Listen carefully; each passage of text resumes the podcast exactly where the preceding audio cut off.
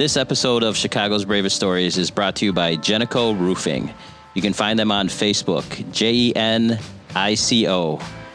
Vince, who knows building construction and roofing? Firefighters do.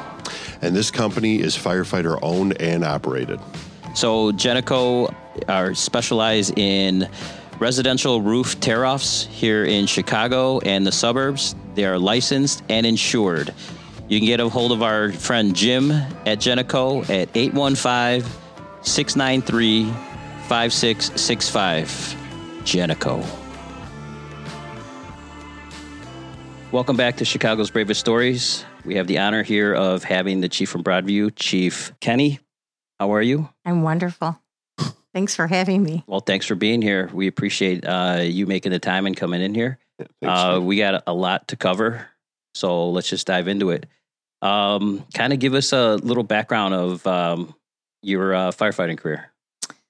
So uh, I'll go as far back as my family owned a tavern, and my dad said, "Come, you come work for me for a couple years, and then I'll give you some money to go to school, and you can do what you want to do." So I stuck there for five years.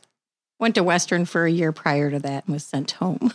so when you don't want know what you want to do with your life, don't go away to school. so what was what was the name of the tavern? Um, Kenny's Tavern in Oh. Countryside. Yeah. Um, it's still there. It's Is it awesome. hmm They had their 26th year. Yeah, they're still rolling. They're Wow. great. Um, Family owned still or no? Uh, no, we sold it to two guys, but they, I mean, they treat us like family still. Anything really? that happens when my dad passed, they had his whole event there, you know, his, his after party, we called it. so, um, from the bar, um, just knew I wanted to be a firefighter. And uh, a couple guys that hung out there that worked at Pleasant View and Lombard kind of pushed me into it. Um, went to paramedic school, Good Sam. Uh, right away got a job. I went from LaGrange, bored with full arrest, to give me some action. And I had done my ride time at Broadview, and they had great connections with people around there. So they put me over at Melrose Park, and that So was you, my you started your career as a paramedic. as a paramedic for Okay. two years. I was in Melrose Park. We and- kind of got a good following here of good SAM paramedics that have been on this show. yeah, Oh, wow. Yeah, there's uh, our last guest was a good SAM paramedic. I was one for a, a you know five years. Um, you get Melrose. You guys weren't in good SAM, right, Core? no, No. Okay. No, we are though now. Uh, where I'm at. Oh, there we go. There you go. Comes comes full circle. Yeah. So I always, uh, the funniest thing is during my interview for the Good Sam paramedic program, I went into labor and had my kid three hours later at the same hospital. no joke. I was like in fear of a hundred people, a hundred EMTs, like my water breaking and then being like, oh God, you know, like, Right, these guys doing their uh, their their OB yeah, clinicals. right, right. I'm like, can we you just are. interview me really quick? I'm done with my test. Oh my God. So Yeah. you're pregnant throughout I was most preg- of paramedic school? No, no, no, no. I, I went into labor during the test, had the baby. Oh. I could not believe I got in. I can't Oh. believe they're like, we're going to take the pregnant one. so I got in and Hey, I'm Yeah. not pregnant anymore. exactly got through that. Maybe they had a quota and Yeah. you met the right. I have, we, have to need have a one pregnant, woman. Well, How are we going to find it again? where are we going to find a pregnant woman? right. um, what? So uh, at that point, Chief, you had been, uh, you were pregnant with your first child? That was my last one. No, Oh. yeah, I'd already had the two kids before that. So that was my last one, Keely. And she ended up being very sick. The entire time I was in paramedic school, she was at Good Sam. Oh. Got hired at Melrose and she was still sick. That It was a rough couple, I think, first two years of my career as she was sick and I was working at Melrose. And back then it was tough. Like contract medics, I don't know what they're making these days. Um, Well, whatever it is, is it not? It's, it's not never, enough. it's, not enough. never enough. It's not enough. Nope. So Nope. for people who are listening who don't understand how the uh, being a contract medic or being a contract firefighter, basically whatever that municipality is paying to have that firefighter or paramedic there, half goes to the the company that owns the contract and half goes to the actual employee. It's roughly half. Um, but you know, if you think about how much time and even when you do overtime on the contract, that's not that's not a lot of money. It's it's pretty uh, it's pretty sad that these guys are working the exact same shift, doing the exact same runs as you know uh, uh, somebody who's hired on by a municipality, and they're getting paid half of what everybody else is getting paid. Yeah, full timer. Most of us treat it as a stepping stone. It's it's our experience time, and then we then we It, move de- on. it definitely was that for me. Mhm. You know, I, I I was in the same area that you guys were in during that period of time. And for my like actual experience of being a paramedic, being out there in that division was amazing. I learned so much. I learned, I really, you know, learned how to be a paramedic from being out there. Yeah, we we see it all because we had highways and rail railways and we had action. Yeah, well, the first and only um, um, uh, surgical cric was done out there, and uh, I still shit my pants when I think about that run.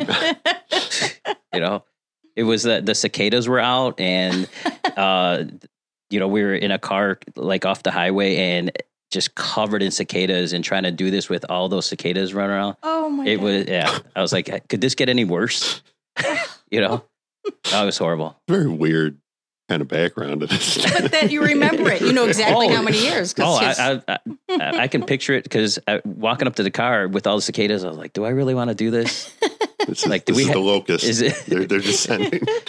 this is what I got to do, huh? And then you know you, you you could not catch a break on that run. You know, not only the cicadas, but then when you come to the realization that a surgical cric is actually indicated here, I was like, oh my god. Oh. Yeah.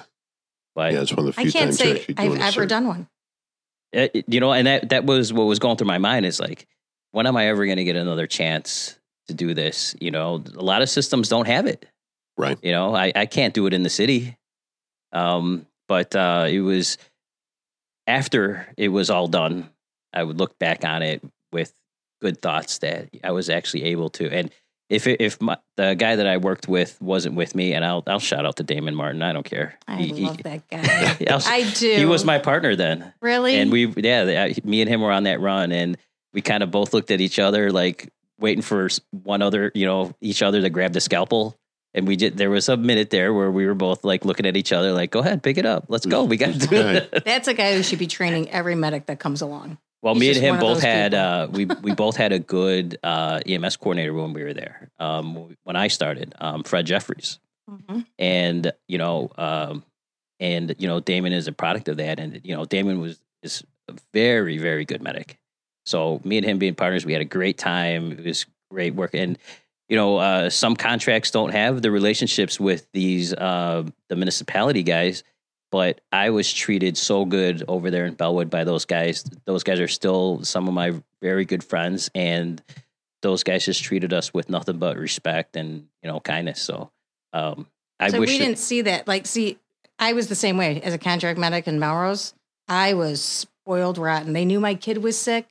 You know, everyone always talks about the expensive Melrose meals. There were times that the guys were like, "No, Tracy's going through a hard time. Cover her." And I mean, I had a great, I had a great partner, Skip Johnson. God rest his bless him, soul. yeah. He, uh, I won't forget. He he wore a toupee, and I did not know this. And this man gets in the ambulance with me in the middle of the night and scared the crap out of me. Um, Was but he attached was, to his baseball cap. yep, I'm it sure really? Oh my it flipped it right on. So he was he's just one of those guys. Same thing. I had good experience. He pushed me, and the one thing he said that always has stuck with me, and I say the same thing to people I teach is, you know, they're dead. You can only make it better. You know, in a situation of full rest. So it stuck stuck with me. So Yeah. you got you you uh, go to Melrose on the contract, Yep. and at what point do you make the transition into firefighting? So I was testing those two years. So I was in a couple lists. I honestly, uh, I always want to go to Broadview. That I was mean, that was your that number was one. It. So I did my ride time there. At the time I lived there, I live there now again, but um, I knew that's where I wanted to be. Um, they had such a great reputation. I mean, I wanted that. You know, I wanted to get my butt kicked. I wanted to see fire regularly, and you know that was it for me. So that test, like, I had a couple lists that I was on. Um, they were the first to call me, so that was exciting. So that me. everything worked out, huh? it You wanted them; they were the first to Um, call you. kind of worked out. worked out for about two, three years, and well, then we'll get we'll get into that. Yeah. we'll get into that. Uh, so you you get to Broadview and tell us about your first fire that you went to. first day. First So day. first day, I didn't even have gloves yet. so they were still looking for gloves for me. It was at 14th and Madison. I will not forget this. It was in Maywood. Um, and as we're going there, I mean, you Maywood's, could, Maywood's good for a fire Oh, too, yeah, especially still. back then, right? yeah. Oh, Back then, it was people laugh like I, I said I I think I we counted it last year. It was over 30 fires I had my first year. Not you know that's that's so rare. Pretty, yeah, It's in the suburbs, you know. unprecedented, and that wasn't including garages and dumpsters. That was house fires. So, um, and being your first day and having a fire, I remember going there, and this the guy next to me said, "Oh, don't worry, you're not you're not going in. You're you're too new." And we get there, and I had an awesome and very aggressive deputy chief at the time, um, Jack Kowalski, and he's like, "Oh yes, she is. Somebody get her gloves, but first." You know, go hit the hydrant. And this guy, Paul Bojan, who's in the city now, he was the engineer. I ran down, got the hydrant because that's all I could do in Melrose. So I was pretty good at that. Right. He, then I'm headed back. He said, "Go get a pike pole." I mean, I'm telling you, I knew nothing about the fire service. And Still throws- gloveless at this point? I, I was like, "What is a pike pole and where is it located?" It- it's so embarrassing. They shoved me in an attic, and I was up in an attic for like 40 minutes uh, with a line, and it, it was the greatest thing ever. you were hooked, huh? I was hooked. My gloves were Oh, like pun two intended there, times. That's there you go. Oh, that was so good. and my gloves were like twice the size of my hand. Nothing fit. Even when I went to the academy, like we were a, a huge department, a great department, but money was still lacking. Did you go to Arlington Heights? Uh, no, I ended up going to Oak Lawn. Okay. So, um, and I had really bad gear, got pretty burned, and the fire academy second degree burns across my back. Ugh. Didn't tell anybody. Kept going. Um, so yeah, I had a I had a great experience there too. Oak Lawn was, you know, well known at the time and amazing. Wow.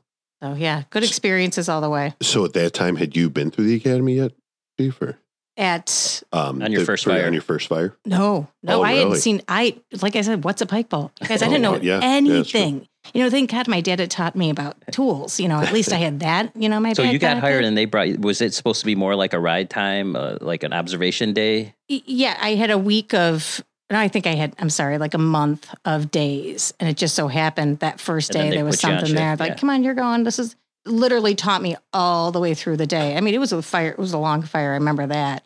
You know, taught me how to pull ceiling, and I, I think I had something like eight fires before I went to the academy. Oh, So I had started July 21st, and I went to the academy in October. So you were salty walking in, huh? Well, and we our tower burned all the time, hence why it's not burnable anymore because it just it's disintegrated. No, it's uh, it, they just gave me so much experience before I left. I mean, Jack Kowalski, Tom Gardner, it was guys like that that you know they were they pushed you.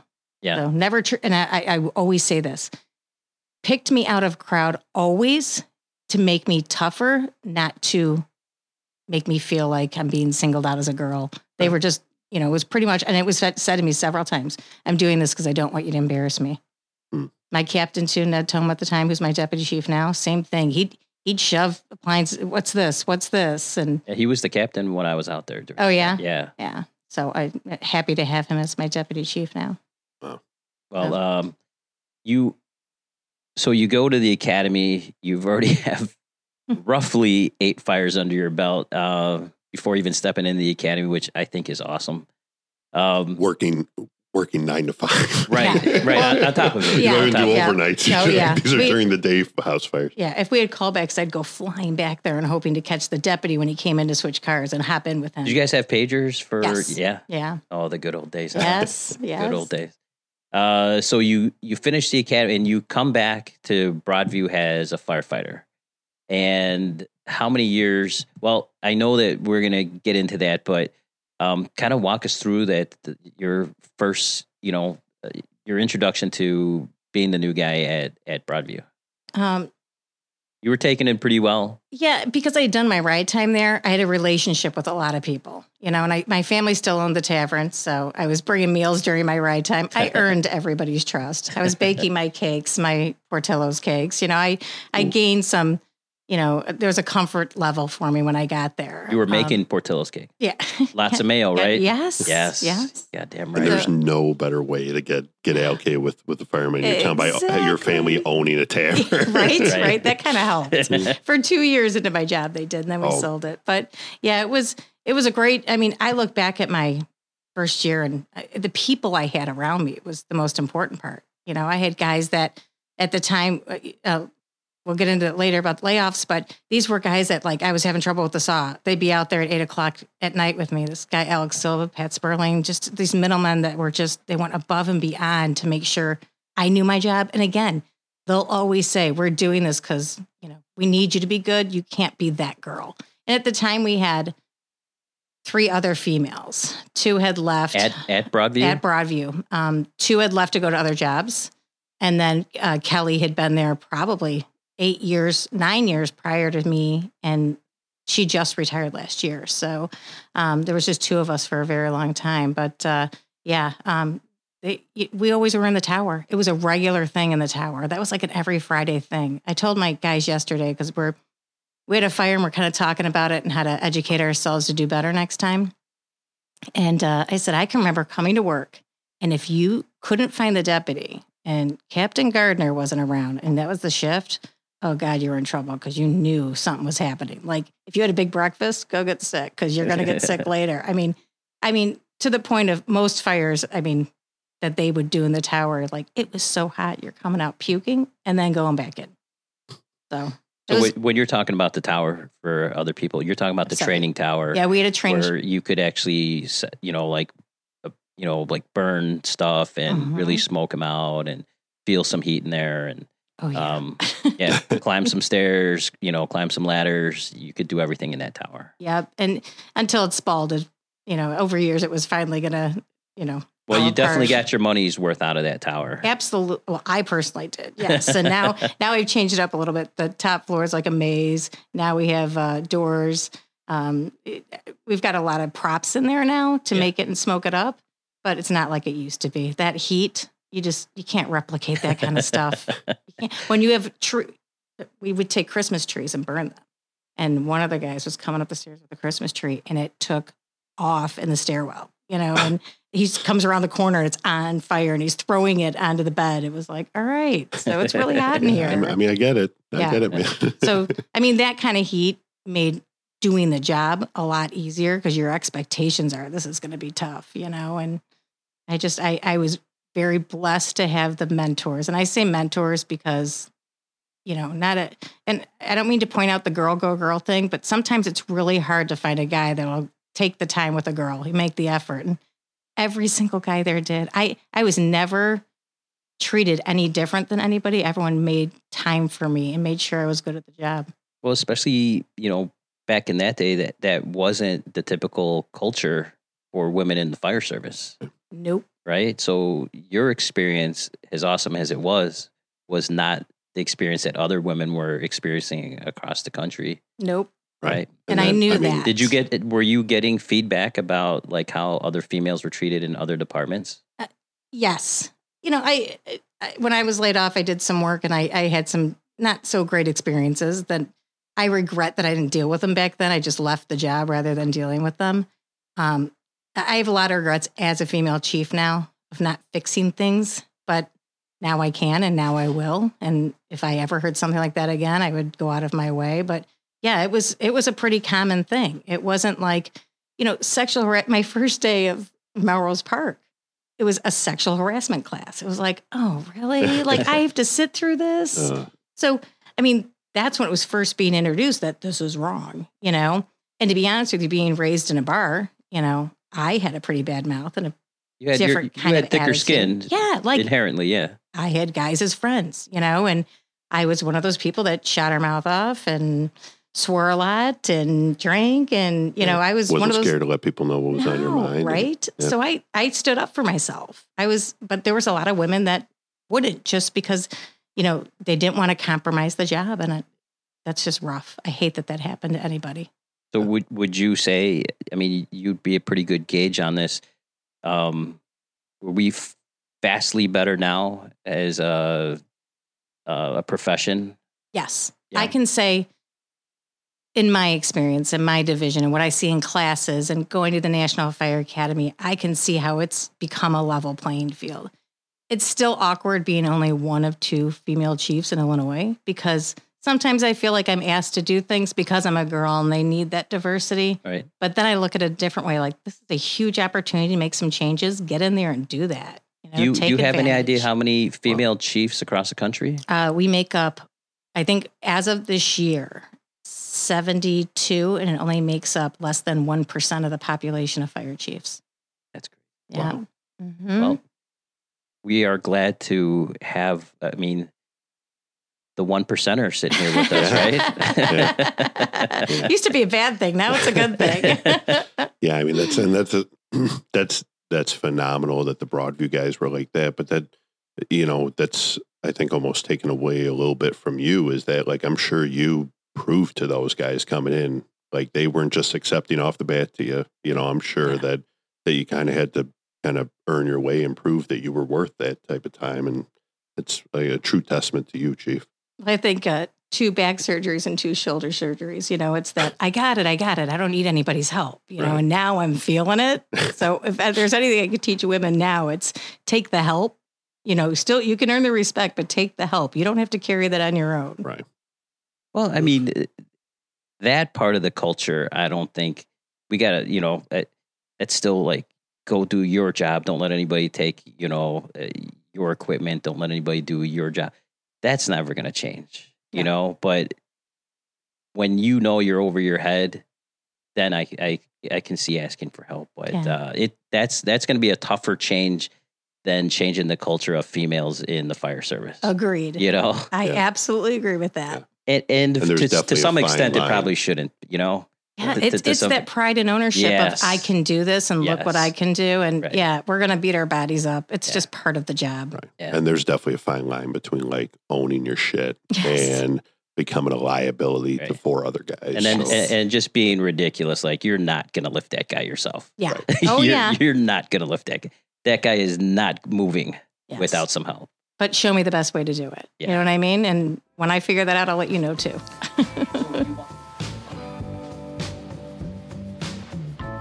We want to thank our sponsor, Binderlift. Binderlift is a patient lift device that buckles handles around the patient's torso so firefighters can safely lift patients of any size with ease. The most injury prone non fire ground activity a firefighter does is lift a patient. If you're lifting heavy patients, and let's be honest, all of us are, then you're going to want to check out the Binderlift so you can avoid getting injured from lifting a patient. Vince, have you ever lifted up a heavy patient or any patient at all? Um, I've blown my back out so many times lifting heavy patients. I can't count the number of times. So something like Binderlift is a pretty awesome product, especially if it's going to save me from uh, having to lay up from the job or go to medical or just work the rest of my day in pain. Absolutely, and they'll they'll let anyone try it out for free. Doesn't matter what your role is within the department. Just sign up for a free field trial on their website, and they'll send you a set of Binderlifts to try out for a month or so, absolutely free. We use them in our department, and I recommend you give them a try.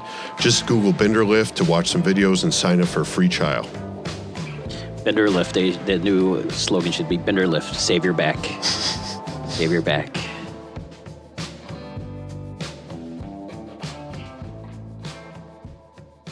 So you want so we're we're early in your career now, a- and you know uh, there's some people out there who are listening that understand the history of Broadview, that what that department went through.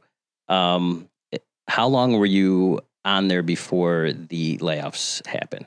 I was on for three years. Okay, so that that's relatively early. That's that's real early in your career. Yes. So how like walk us through how that went down. Did you did you walk in the work one day and they were like, "Hey, pack your stuff," or did you get a lot? Did they call you? How how'd that go down?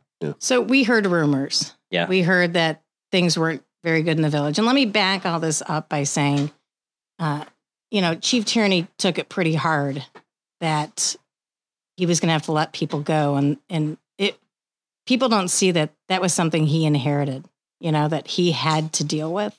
So I think he got a bad rap during that time. And it, that really bummed me out, you know, because in the long run, he was a tough chief and he toughened me up. But same thing with the village, you know, it was a financial, obviously, a financial issue. And I, I don't know enough about it to speak on that side of it. I just know that their easiest way of dealing with it was let's get rid of everybody. I don't remember hearing, will everybody take a pay cut? Will everybody do something different? We were never given an opportunity. So one day I, I was offered a job in Forest Park and I went into the chief's office. This was prior to layoffs and like the week before we got our letters. And I said, I've been offered a job at Forest Park. And he said, you know, don't, don't go. This is just rumors right now. Don't worry about it. And you and up until this point, you people had started hearing the rumors and stuff Uh-huh. like because it started look really bad. Yeah. Um, and it you know eventually would be bad. But you got a letter, a letter from the department or the city. Uh, we got a letter from this the village through the, the the chief had to hand it to us each individually. Oh, so that you could they couldn't say that you never received it. Yep. Okay. So they handed it to us each individually, and it was like your last day is. And to be honest with you, it's. I don't mean to shirk it like it didn't happen, but it's such a past now that I don't remember those little details. But I remember the morning leaving and being. Ever, it was a last shift for everybody who was on, and I was on the night before, and I had to leave with a shirt on that said, "No, no joke," because we had to hand everything back in. It was a shirt someone gave me. I would never take home. It said, "We'll fight fire for sex." It was so embarrassing. It was the only shirt I had. That's that's what It- you it's left so with. embarrassing. So I had this shirt on and I turned it inside out because I was like, Vince I am is not actually wearing. wearing, that shirt. Yeah, there right you go. I got to change. There you go. I'm like, I am not wearing this out. So I Oh, Okay. flipped it around and there actually were was press there. And Oh, I was like, oh, thank God Oh, I did geez. that. So just, you know, thanks for not making me so Suck how- at this what, job. what was the percentage that they let go? Yeah. It was so we were we were 12 guys a shift, nine man minimum, and they let two had left, so there was already two gone, another 12. So 14 total. 14. So we actually went down to four man shifts, but or I'm sorry, four man minimum, six guys on a shift. no ambulance. Uh, yeah, we were a jump company Okay, so you, in a town with f- that kind of fire. a four man shift with two people on the ambulance. So you're running with an engine with an officer and an engineer. Mhm. And we still, I think, for like another month, had the contracts at Loyola and Hines. So we're still running ambulance calls in Loyola and Hines. Well, I, I remember those days Yeah. because we would go. you were picking up the slack. you were picking up the slack, and, and you know your engine would show up on these medical runs, and it, it's and I was like, "There's only two people here." You know, I I wasn't, you know, I I wasn't that informed about what was going on until much later. Um, but uh, yeah, I was like, you know, there's two people. Like, what what do you guys? So. What did they do if they had a fire? What did that engine do? Well, I mean, the engineer's not going anywhere. No, right? lieutenants ended up being engineers. Uh, captains would be on it, and then the two guys from the ambulance would actually bring the ambulance there and jump. And then I've got an ambulance. And that's if they weren't on a run. Yeah, And if they were on a run, you got, you got two guys, two guys showing up. And, and you know, fast forward to my first day back, we were still at that. Yeah. I had a guy retire. That's why I ended up going back. We had our my first day. It was Thanksgiving Eve. Did they take you back at seniority? Yeah, they did. They, I got all my time back. I sadly I had pulled my pension because I had a sick kid at the time. Oh, yeah. So I had pulled my pension, which is I could retire in four years, but I've got seven now. so um, Well, it could have been 10, Yeah. you know, could be because there were guys who, who got laid off that had a lot of time on mhm. and they were beyond the age to test with other departments, right? no, uh, it was considered um, lateral. A Right. couple of them. I, I'll be honest with you. Most got really good jobs and did very well. Um, a lot of us struggled. I worked. Um, I was in a couple lists, so I was kind of waiting, but I worked three jobs, uh, three part time jobs, just to make it happen. Thank God for PSI. They called me and said, you know, we heard uh, when you stay devoted to your contract, you know, and they heard it happen. Trace will take you and find three other guys that need a job there, and I did. So, Wow. yeah, only two of us ended up going back out of all those laid off. Really? Only two of us did. hmm So uh, everybody else got taken care of, moved on to greener pastures. and- Greener pastures, d- some different job fields. Yeah. you know, I keep in touch with every single guy. So, That's cool. yeah, Wow. that So- will never change. So they bring you back. Um, you're you're still working like below minimum standards, hmm and where do we go from there? Did you? uh, How long before you took a promotion? So, uh, well, like I said, my first day back and experiencing only four guys on an engine scared the crap out of me. I'm like, this is how things go now. Right. You know, I, how are we safe? And how long were you gone at that point? Uh, two, 18 months. Oh, okay. Mhm. Was there any retraining involved in coming back, or it was just like pick up where you left off? I think it was a matter of desperation and, you know, just get back to what you were doing, Yeah. improve yourself. And it, and with that many, that volume of call, we used to run two ambulances. Now we have one. Try fitting the training in, you know, but they still did. I'll tell you, uh, Deputy Chief Kowalski, you know, he, he made things happen. And then at the time, uh, Gardner, or it was talk that Tierney was leaving and when Gardner became chief is when things started to change. He like redefined um, the entire department. He ended up doing like one acting lieutenant, or I'm sorry, one floating lieutenant. That way we had more engineers and more medics, and we could trade off some more. So it wasn't the same two guys all the time being on the ambulance. And forgive me when I say guys, it's just a general term. um, so it, it was. It, it means was, a lot more when you say it than Yeah, when we right, say it. right. and uh, so things changed changed a lot when he became chief. Um, he got the safer grant, and we brought three guys on.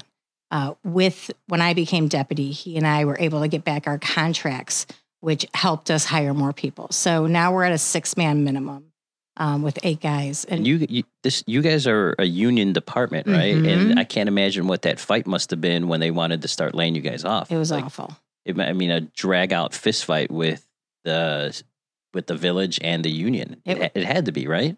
You know, it was a different union at the time. Uh, they they have switched unions since, which was a good job. And I won't. uh, The people that stood up for us at the time that were our union reps went above and beyond. Again, um, every board meeting was packed. It was it was a really rough time. Uh, it, it's. I hope that people saw the devastation it caused and won't go there. I've seen it happen other places, but not to our volume. And the best part is this mayor we have now is outstanding. She's like, that's never going to happen again. And if we have to take pay cuts together, we'll take pay cuts together. But I'm not going to let that happen. So you just have to have the right people and transparency in the government to to see. I mean, if there's not enough money, for, I, my big goal this year was to hire three more. I wanted a seven man minimum because I I think that we'd be most efficient with a second ambulance to make that happen in a three man engine. Um, unless we have a fire and someone's out, then we change things up. But um, she was on board, and then coronavirus, you know, and and she's very straight up, Tracy. I wanted that to happen. I'm sorry it can't, but we'll we'll work on that for the future, you know, and Well, your ambulance is a good source of revenue. Absolutely. Now that so- we're going to, you know, once we got those contracts back, uh, Chief Gardner left before he saw that to fruition. Um, we did, um, he just retired and we finally got the contract with uh, Hines back. And that was great. But it is, uh, Hines is a changing place too. You know, it used to be, you know, just veterans. And now they're having, you know, they have homes there now and it's non veterans. And it, I don't want to take away from Mm. my own village. So we're trying to work all those things out. But you guys know the ambulance volume is just skyrocketed. And take coronavirus away. right. You know, we, and I hate to say this, we, you know, fire is not what it used to be. It's more EMS, especially by me. And uh, the volume of EMS calls is just soared. Was everybody when you came on? Uh, was being a paramedic a requirement? Of, Yes. Yeah. Yes. So you had to be a paramedic, still is. Okay. Um, this, and I'll tell you, as chiefs, we've all talked, especially on Metro chiefs that we've recently had a meeting. Guys are saying that guys have choices now. So our lists are smaller, less people taking uh, the paramedic uh, classes and exams. So last year, there should have been about 110 in our area that graduated from paramedic schools, uh, 47. So that pool just keeps diminishing. And I don't know what it is because this is the greatest job in the world. I don't, it, yeah, I mean, if you have a passion for fire, and in the beginning, we all said, oh, we have to be paramedics to be firemen. And yeah, that sucks. But your every day is so amazing because you're doing different things. Like I loved that about Broadview. One day I'm on the engine, next day I'm, on the, I'm driving the truck, next day I'm on the squad, next day, you know, I'm in the ambulance. Like that was the greatest thing ever. Now, yeah, it's just two vehicles going out, but it's still exciting. Every day is different. Well, I know that you um you wanted to get into talking a little bit about uh, mental health. When did you? At what point in your career did you start really advocating for mental health as far as it related to first responders? I think about four years ago, we saw such an increase in suicides among not just uh, firefighters, paramedics, but police as well. It was more of a public safety thing, passion have- for me. We, we did have a, a big surge in that. Yeah. Absolutely. We've we've talked about that in other podcasts that we don't know why, and it we especially you know for us in the city we we had a big surge of them and nobody can figure out why. and I'm not ashamed to say this, and I say this out loud anytime anyone asks. I went through a really hard time, and was in a really bad place. And thank God I had somebody who said, you need to go get some help. And the Sarah Gura's office, and I, I hate to advocate for one place, but I just found somebody there that was wonderful. It wasn't Sarah, but somebody in that office and started going. And, eh, and this is like something that I've seen. And I'll tell you what I see in firemen, especially in paramedics. Taking care of other people takes away having to deal with our own shit. And if I can go and, you know, there's a full arrest the guy comes back, I save somebody, but screw myself. You know, it's it's almost like feeding the soul by caring for other people when you're so messed up. So I learned all about that through this EMDR that I went through. Um, don't ask what it stands for. It's eye movement desensitization, something. Um, but it was a really sorry, it was a really good experience for me to go through that and then come back and say we had a benevolent fund in the division that I had started and the money was just sitting there because you know everyone says hey not everyone but when someone's truly sick and needs money you know i have cancer. We can speak about it. We can speak out loud about it. So that's what that was for to give people money to help them. But that wasn't hard because everyone's willing to say you know something's wrong and, and um, physically with me and people will help. But no one's saying there's something mentally wrong with me because there's such a stigma of well then you can't do the job. You're so messed up you know? So I transitioned this money from the benevolent fund with the agreement of all the chiefs in the division um, and turned it into a mental health fund. So now anybody in Division 20 can go to this um, office that we use. And as long as they're on a roster from their department, Division 20, um, we pay for the first three appointments. And then after that, they teach them how to use their um, insurance or self pay or even go through their, um, and I'm blanking on it. What do we have within our workplace? Um, oh, uh, you talking about like an EAP? Yeah, yes, EAP thank there. you. Or she teaches you how to work with your EAP.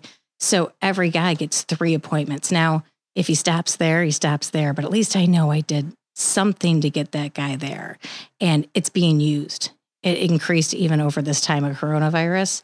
Um, and I push people into it. And I get updated rosters from chiefs so they know it's that important. How can But- uh, if anybody's how can they get to this program?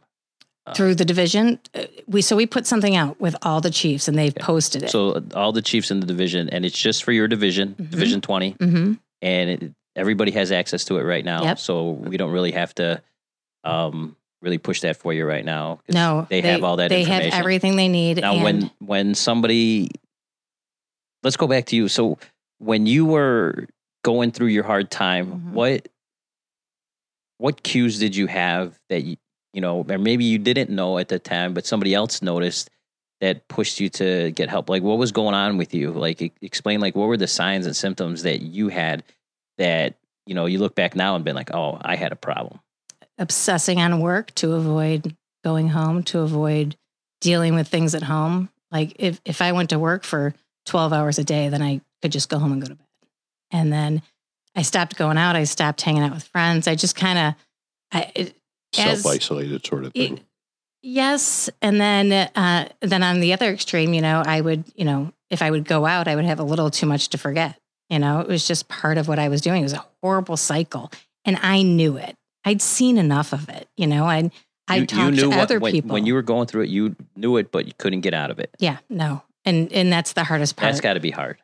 And and there's something incredibly ironic and, and pardon the terminology, but insane that our inherently wacky job that we have, Mhm. we somehow find comfort in okay, well at least I know what it's gonna be like at the Yeah. firehouse today. At least I know like and and it's it's a bananas job. Every day is different, but you still feel more comfortable there than you do in your own skin sometimes. It's, it's crazy. It's a crazy idea. And and the thought process of that is is some of these guys are just as messed up as me. So it's a Right. comforting thing, you know, like Right. I, I think we've all said it, you know, you're not totally sane if you're doing our job because we see a lot of and someone said to me, was it what you see on the job? What is it is it what you do on the job that, you know, that made this happen? And no, for me it was my past as a child and, and growing up that that made, you know, that that was the reason why I was falling apart at this time. It was like new triggers that caused it. So it wasn't anything really that I'd seen or done as a firefighter, but we do become. It didn't help. no, no, but you get into that job again because avoiding taking care of yourself and taking care of others. I'm sure nurses do it. I'm sure doctors do it, police officers. It's if you can take care of somebody else, you never have to focus on you. So That makes sense. yeah, it was that was a that was my thing. That's what I always did. And it's why I got on the job. Well, you know, you were talking about, um, you know, you're constantly taking care of people. So, like, you know, your house is a mess. And, you know, I could make the analogy that, you know, a mechanic has a terrible car. Right. Mhm. You know, with- uh, with that thing, the shoemaker Yeah. shoes. Yeah. Or whatever. The, you know, the four star chef goes home and he has a TV dinner, you know. You're dead on. You are dead You know, on. That's the maid has her house looks terrible. Mhm. stuff everywhere. And so, you know, you can kind of extrapolate that to what we do. And here we are, you know, but it doesn't, you got to the point where you got the help that you need. But it sounds like you put up a fight though, right? Uh, oh yeah. Uh, the blessing of going through this, and I for two years I went just to to, and it's not to say that there's present day triggers where I got to go back and have a talk, you know, and you know, people give me advice all the time. Why don't you give her a call and play catch up? You know, bring someone. But I see it now in other people more than I did in myself. So now I feel like I have a Do you, responsibility. do you speak up? Do you Oh, approach absolutely. them? I, I tell people any the fact that I'm saying it right now. There's a lot of people that are going to listen to this. I hope, and I'm not ashamed to say I got help. I'm not ashamed to say I went through a really shitty time, Uh, and I found help, and I got better, and I'm better today because of it. I mean, I honestly would not have taken my department to where it's at right now if I didn't get help. I would have. I can't. I, getting help saved my life, and I hope that it as now in this position and having experienced it, I'm an advocate. I have to look out for people. That's why I switched this benevolent fund into mental health fund. And I will out people can call me, people can anything they need. Chiefs, if they want to find out how to create this fund within their own divisions, I'm more than willing to show them how I did it. Well, we have, uh, ironically enough, um, we just signed on uh, a Fire and Iron uh, with Fire and Iron Media, uh, Dr. Cody Todd, who's a psychologist, and she's going to be uh, doing a podcast here with us, and it's about first responders' mental health Excellent. as well. So we um, we kind of sought her out. We thought the work that she's doing and the subject matter was important. That we kind of took it on ourselves. We we actively sought her out and um, signed her on here. So that's coming soon. awesome. Um, so that that'll be something to look forward to. And you know, if we can offer any help there, you know, with you guys, we'd be more than happy to.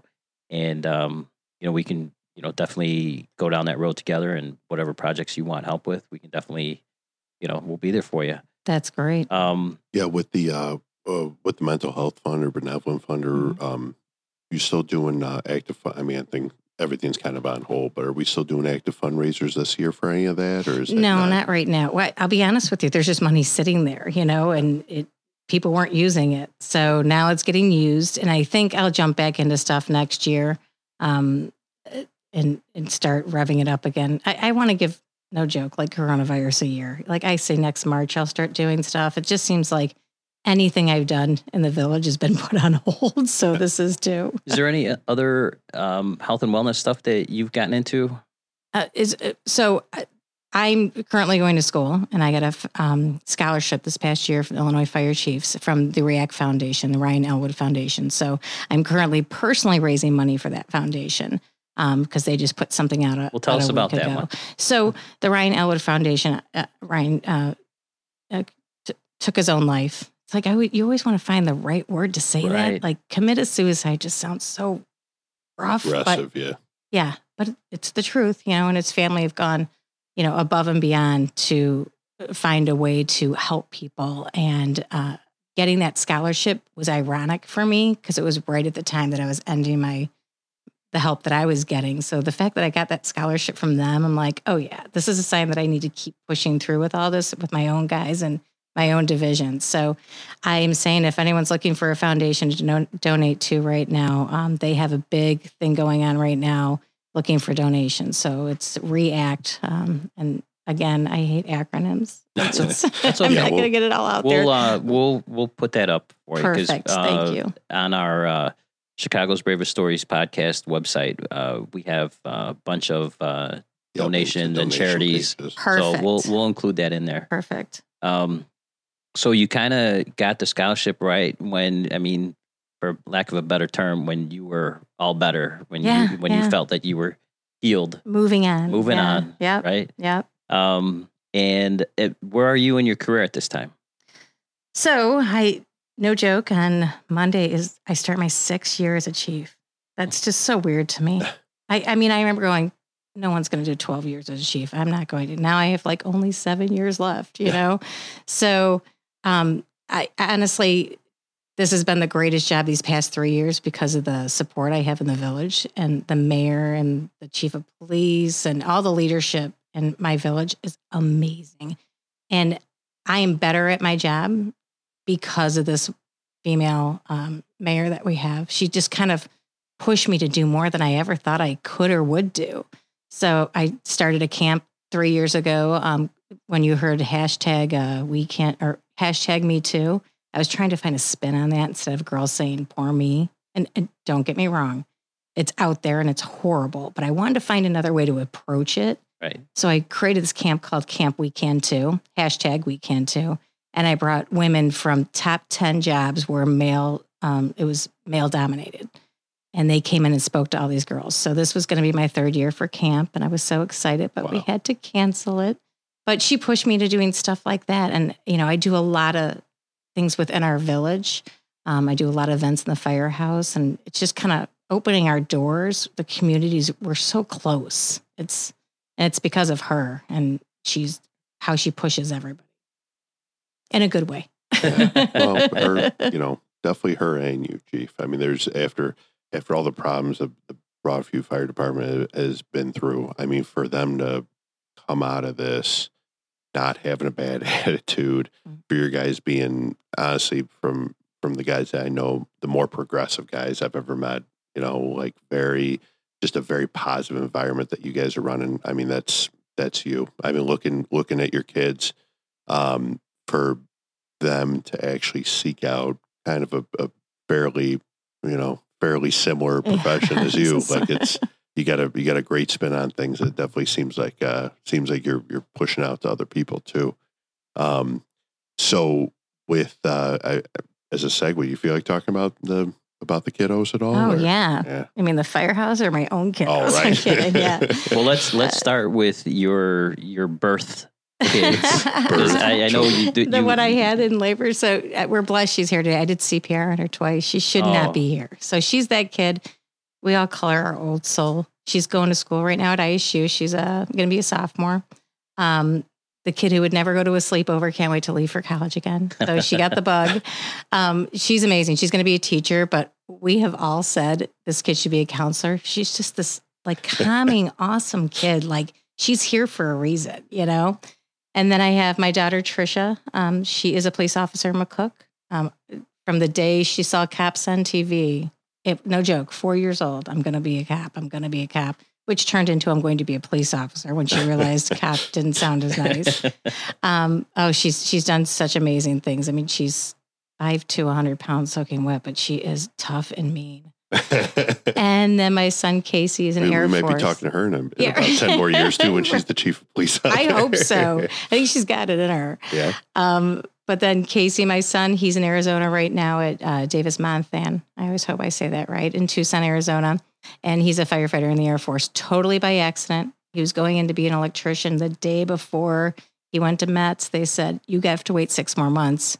Uh, we don't have an electrician pos- position open. He's like, oh no, I quit my job. I'm ready to go. Give me something. They're like, well, we do have it open as a firefighter. And he's like, oh, no way. And they're like, why? It's the greatest thing ever. And he's like, I mean, my mom's a firefighter. Well, worse, my mom's a chief. And the guy's like, if you're going, you better not tell anybody that. like, just go in there like you don't know anything about it. So he he was finishing his medical um, in the Air Force, and Yep. they still hadn't uh, given him the spot he signed Nope. up for. Nope.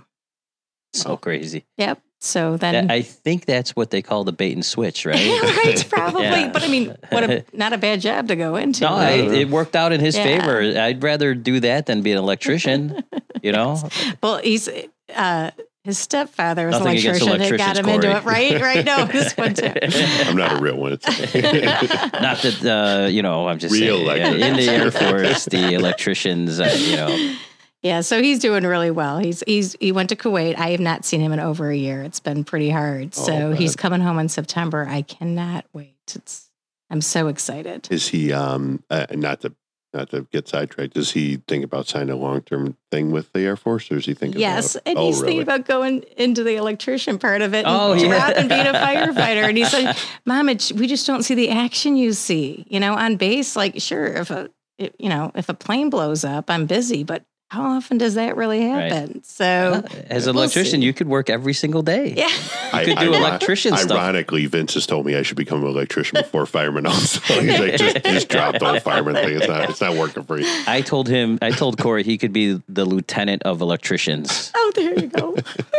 um, and uh, and I guess looking back, also uh, Trace, anything? I mean, not to take away. I mean, any any messages you got for uh, for other women in the fire service that you'd like to get out there? You have to have thick skin.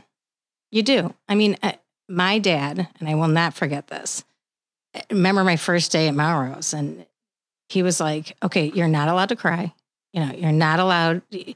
You cook for these guys." Like my dad was so old. Yeah, but over there, they they let you cook. yeah, right, right. My dad's like, uh, That doesn't just so happen you over know, there. yeah, exactly, right. He's like, "This is a men's club. This is my dad's." I'm not. I'm going to quote him. This is a men's club, and you're lucky they're letting you in. And I was like, okay. And that's how I went into it. It wasn't until I got to Broadview and I was like, men's club, come on, you know, let's change that up. And, you know, I, uh, to me, there's always going to be firehouse banter. There's always going to be stuff that's going to make you uncomfortable as a female. Get up and walk out or take it on and challenge it, but be ready for the challenge. And it's not to say that any sort of harassment is acceptable. It never is. And, and I will stand my ground on that because never should a woman have to go through that. But, you know, sometimes we give it as much as we get it. We need to check ourselves too. You know, sometimes we want to be like the guys and we say uncomfortable things. So check yourself, you know, and just work hard. I think that's why I'm where I'm at today. I don't think I know. I'm sorry. I don't think I'm not lucky. It didn't just happen. I worked my ass off and I, I was good at my job and I knew the administrative side of it and how to get grant money and make other things happen. And and I'm very proud to be where I'm at and I, I've truly earned it. And I'm excited to do it for seven more years and seven more years only. um, but you know, it's it, this career, some people just screw it up and and go into it with an, the whole plan of, you know, it's a great job. Do what you love doing and make the changes where you need to make them. Um, my new thing with my guys, every year I kind of change something up. This year it's don't bitch, do. so if something doesn't work or something isn't the way you want it, I'd love to see the new SOP or directive and go ahead and fix it. But give me, don't walk in my office complaining. Walk in my office with, here's the problem and we're going to fix it together. Well, don't. Uh, I always believe that uh, when I'm approaching, you know, people above me in the chain, I try to bring them solutions, not problems. Yeah. Right. And it it seems to be working out. Yeah. And it's it's it's that was given to me by somebody who I really look up to, really respect, and I gave it a try. I'm like, man, you know what? Like, you know, and now I get trusted with more stuff. And you're, yeah, and you're part of the change. Yeah. And now, this is what I tell my officers what is your legacy going to be? What are you going to leave when you retire? You know, I say it to the officers, but I would say it to anybody who's on the job. When you leave, don't be known as the guy in the recliner that everyone hated. Be the guy that, you know, it doesn't even have to be a save on a job. It can be that you helped get that new vehicle that now is going to last another 10, 20 years. And, you know, you're, that's your legacy. You be proud of your department and have some involvement in it. So I just wanted to get back because I think you have the opportunity to shed a little light on this. for somebody who's going through a hard time, but let's say, you know, let's use the example of me and Corey. I see Corey going through something, and Corey's like really hard headed about getting help. Eh, Drinking like, heavily. drinking heavily, doing podcasts all day. Um, what, like, what advice are you going to give to like the person like me who wants to talk to him, who wants to bring this out? Like, what, what's the best course of action here? How do I help him without you know him getting pissed at me or you know me worrying about like you know he's just gonna uh, go further in and uh, not deal with this. It's the level at which you approach somebody. So I never go to somebody and say, What the hell's wrong with you? I go to somebody and say, What happened to you? And I learned that, no joke, from, and it was an Oprah statement. And it truly opened my eyes. It was this, God, something happened to this person. They're not, they're not this way because they want to be this way. Something happened. So it's the, it's all in the approach, you know? And if I can't get through to somebody, I've crossed lines before and gone to family and said, something's going on with that guy and you need to to figure it out and you need to let me know what I can do to help. There's you're not crossing lines when it comes to somebody's mental well-being because if you don't say something, you might not ever get the chance to. Uh. So just be tactful. Don't be like in their face. It's kind of a, approach it from the side. Don't come running right at this guy. Not in public, obviously. Hey, you know, and I've worked with guys before and been like, let's go get a beer after work. And, you know, I don't care if it's seven in the morning, we'll find something and let's sit down and talk about it. And I've done that my whole life. I've always been a counselor. Like, you know, mom's in should be on my door of my office. but, you know, people come and, and, and people know when they share something with me that they're not leaving without a plan. You know, if you come and say, I'm going through a really hard time, you know, okay, well, what are we going to do about it together? If a friend comes to you and says, I'm having a hard time, man, that's your door open, you know? So privacy always works. Um, if it's on the job and it has to happen at that moment, you know, let's take a walk outside. You know, that it's possible. Um, and then sometimes you just can't get through. Sometimes that person just can't find that out. And don't blame yourself. I've been there. I lost a friend to suicide. And oh God, I should have called him back. I should have done this. I should have done that. And nope, I That- did that- everything. I, That, person needs help too. Yeah. Yeah. Oh, absolutely. There's a level of guilt that comes with that. So, um, you know, it, the one on one is always the best approach. Yeah. You know, and then I'm sorry, but crossing the line to the family, if you have to do it, do it. No rules. Nope. Nope. Not when someone's life's in jeopardy. Yeah. Okay. That's our job. Wow. That's a great way to end it. That's it is our job. yeah. Uh, You don't want it, but but knowing you, Corey, you don't want to end it. right. You still have questions that you have to Like, ask. there's, there's so many questions. so we'll talk later. Don't you want to ask your usual at the end of the podcast questions? Oh my gosh. I you know what Did you forget? ironically Bring it I, I did I always forget. I always well, forget. it, that's been like my new station in this podcast is to remind It's reminding Corey me of- to of- ask my one question. Ironically, me and Tracy probably did a couple of these ones together. But um, Chief, any what's the what are some of the best pranks you remember? oh God. Yeah, Did people pull put you on the spot. Here. did people pull pranks on, on you? Oh yeah. Yeah. I mean, I would have. Everyone knows I hate mice. They would be hanging from nooses from my locker. dead ones I in my purse. I don't think that's a joke. That No, dead ones in my Oh, purse. my that was the worst. You know, getting floured in the shower. That was the worst. And then Mm. having a Oh. call.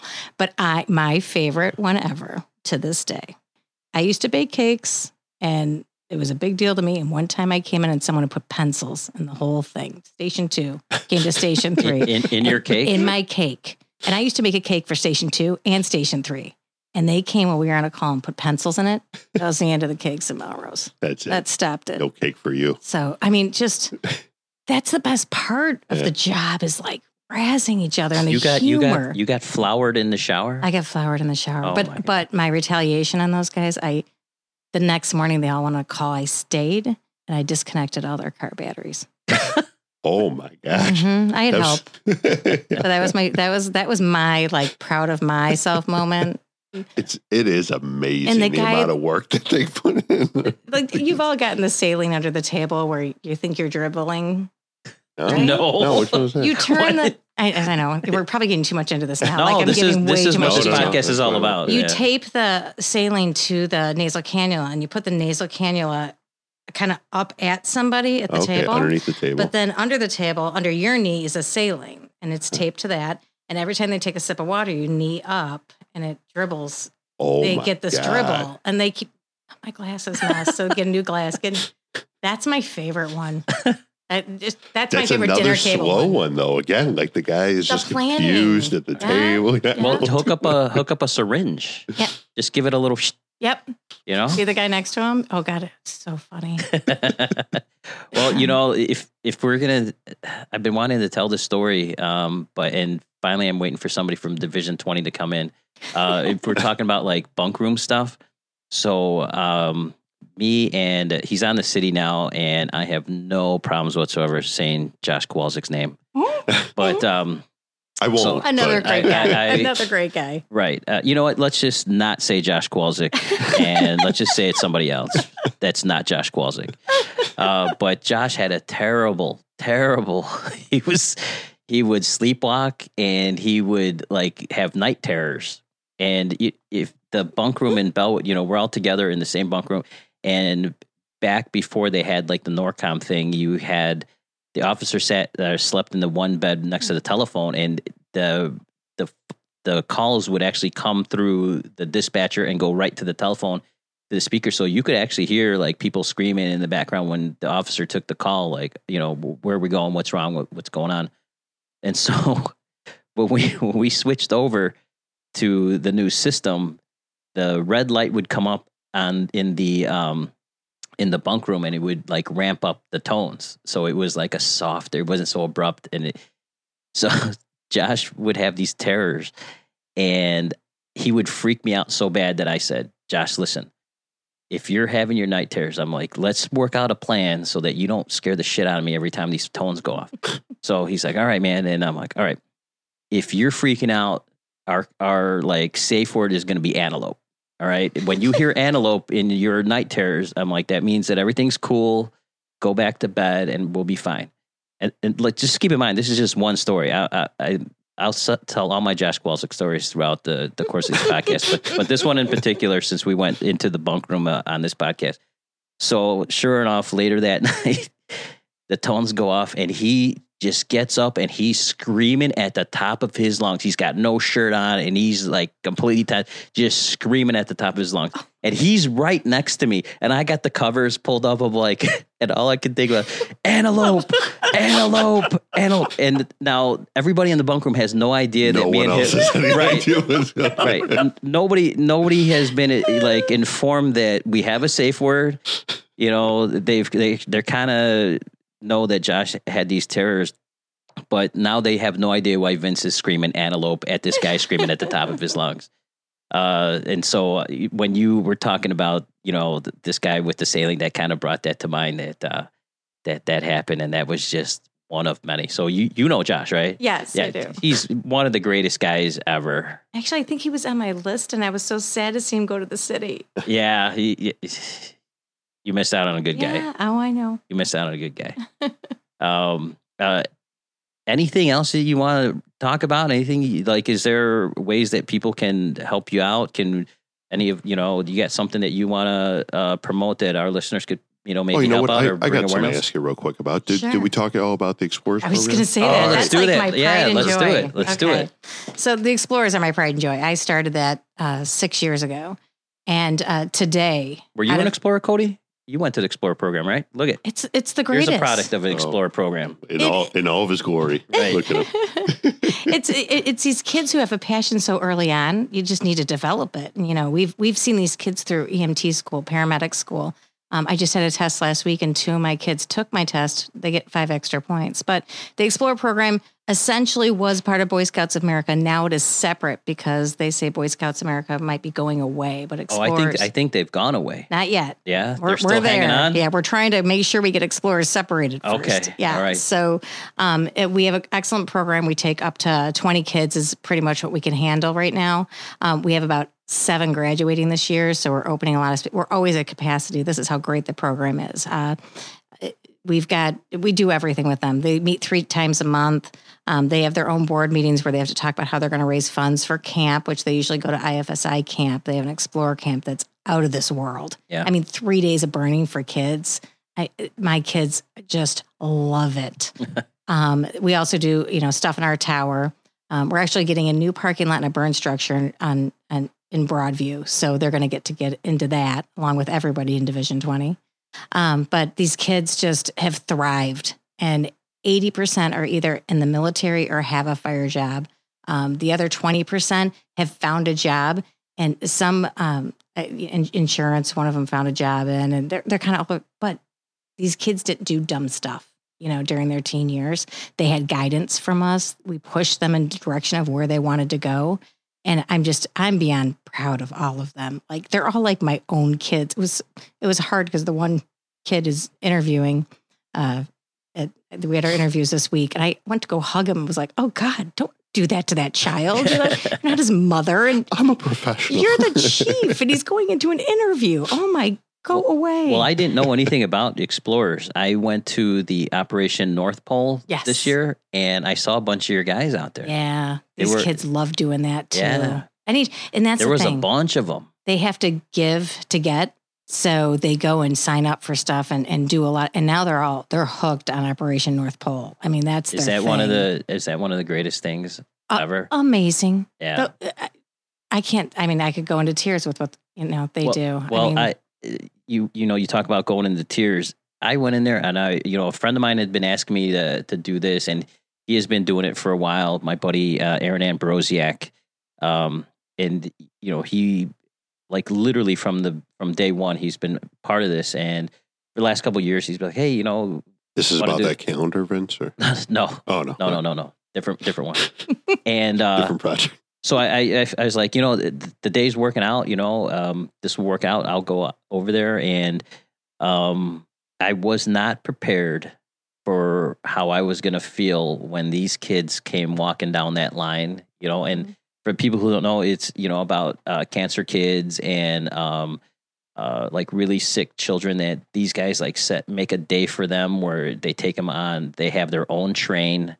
they do all these things and they bring gifts and then you go into the rosemont where they have this whole thing set up for them and it's just a special day for them and they put them up and they take care of these kids but when these kids walk down and they walk this gauntlet and they're on each side you know are from people from different departments and you know the requirements that you know wear at least your bunker pants your suspenders and your helmet Mhm. and they walk down this gauntlet and they're high-fiving you thanking you and i, I was sitting there i was like okay this is you know piece of cake these guys are going to walk down by the time the first kid walked down i was practically in tears oh yeah, and it's the whole family. and it goes on and it do goes for- on for, it goes on for an hour and i was like i am going to lose it Yep. Yep. i'm going to lose it these these kids are like happy and they're smiling and they're thanking you i'm like you're thanking me you know like Yeah. look at you guys this is ridiculous One of the first years I got involved with that, I offered to take the gifts to the families who couldn't be there because their child was sick.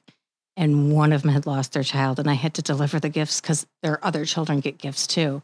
And I had to bring it to the house. You want to talk about like a reality check in your life and how Yeah. blessed you are? I mean, uh, Barb and Tim, who put this whole Operation North Pole together, are saints, and they have expanded this. And the fact that we get to be part of it yeah it's one of the most amazing things i've been a part of I, any fireman out there, I mean, the hardest days are the setup and the cleanups. Like, just do something, be part of it because you, it's rewarding the whole way. yeah that uh and you know uh we're gonna do something um with those guys this year i mean it's that is something amazing and um we really should be um doing a lot more for that for that program Absolutely. you know and uh we'll uh we'll do something special this year for those guys so, so- the explorers are the the explorers.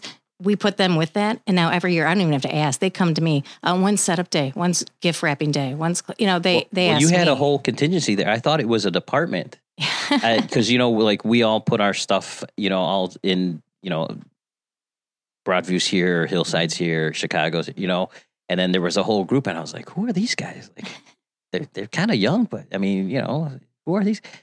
They had the most gear over there. I was like, who are these guys? And I was like, what's an explorer? Yeah. Like they had gear and you know stuff. I was like, what's an explorer? I didn't I didn't know. Well, there's not a lot. I, I, my friend Jimmy from Niles, he put that one together, and that's how I learned about explorers and found out about them, what they do. And I kind of based mine off of his, and it's just been growing. I mean, and every, like I said, kids who may not have had opportunities um, truly have, and we guide them through the whole thing. and it's just uh, like putting them through like some fire service oriented stuff and uh just getting them exposed to that and it, in hopes that they want to go down this hopes that they come work for me. I mean, Yeah. I'll be honest with you. The reason why it started was the mayor back then had said to our chief, "We don't reflect our community at all. There's only white guys here. Now, what are you gonna? How are you gonna change that?" And then it was brought to me, and I said, "Well, do something within the community. Duh, you know, bring the community in." And another guy who was supposed to start the program, he actually got all the information for me and, and put it in my lap.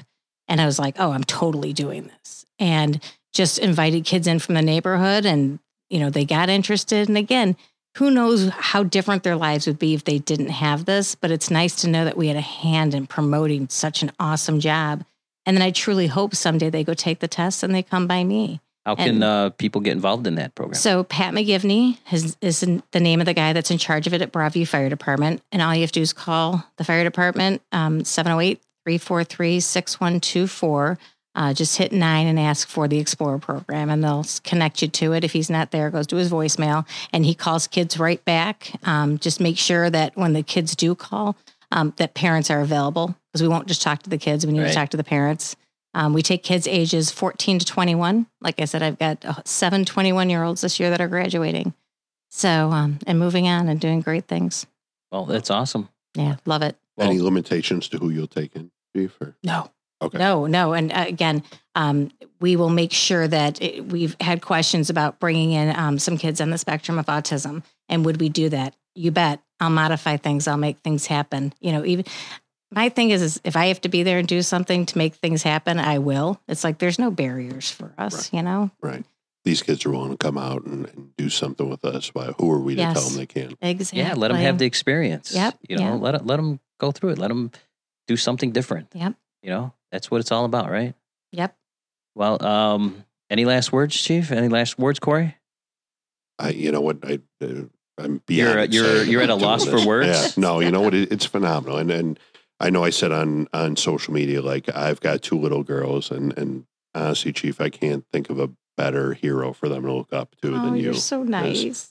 uh, again for someone who's just always just had such a positive attitude and just you know after after the layoffs just coming back and you know what a lot of people would have a terrible attitude you come back you just marched your way all the way up to the top and just got stuff done so thank you for everything Thank chief you. Thank you. You're one of those guys that that that made it easy. You know, it's having good guys in the fire service that made this job great for me. So, thank you for having me. This was awesome. I'm Well- glad I was able to put the word out about some things. Oh, it's it's been our honor to have Yeah. you here. Thank you so much for making the time for us.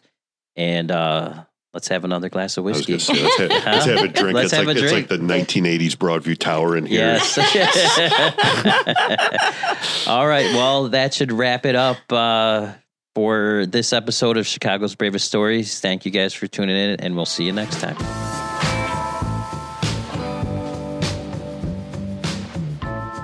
This has been a Fire and Iron Media production. You have something to say, people want to listen. How's that, Daddy? The opinions and views are that of Chicago's bravest stories and their guests.